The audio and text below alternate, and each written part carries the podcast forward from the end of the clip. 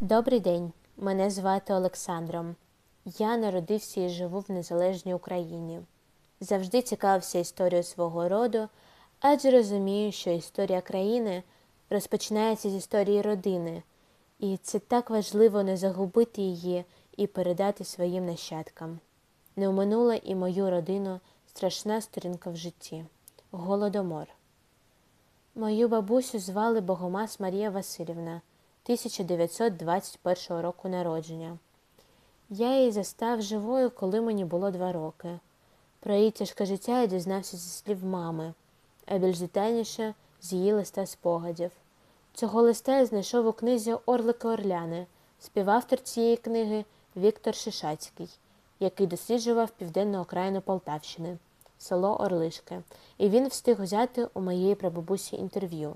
Хочу вам його процитувати. Народилась я в кишеньках. Та пам'ятаю голод, пам'ятаю.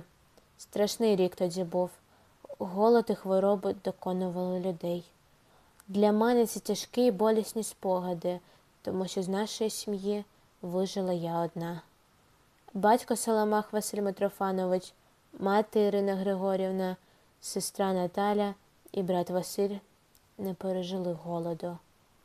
Перший помер батько. Потім сестра, бо наїлася товчених качанів. Пам'ятаю, як мама лежала, вже пухла, а ми її просили, щоб не вмирала, бо вже жито красується, і скоро хлібчик буде. Меншенького Василька віддали до дитсадка, бо там хоч трішки дітей підготовували. Але й він помер. Мене забрав до себе дядько.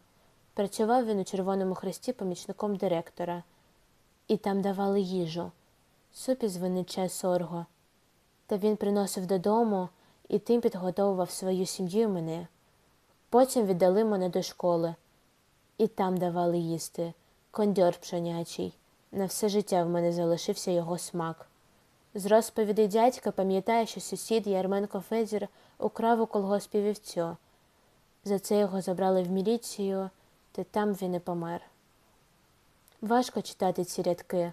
Але це історія мого роду, моєї країни, і я вдячний, що маю записані спогади моєї прабабусі, бережу їх і обов'язково передам своїм нащадкам. Закликаю вас досліджувати історію свого роду, записувати спогади, адже це неоціненно. Цікаво, серед вас є ті, які вже над цим працюють. Розкажіть, будь ласка, коротко про це. Дякую, що разом зі мною розділили спогади про мою родину. Усім витривалості.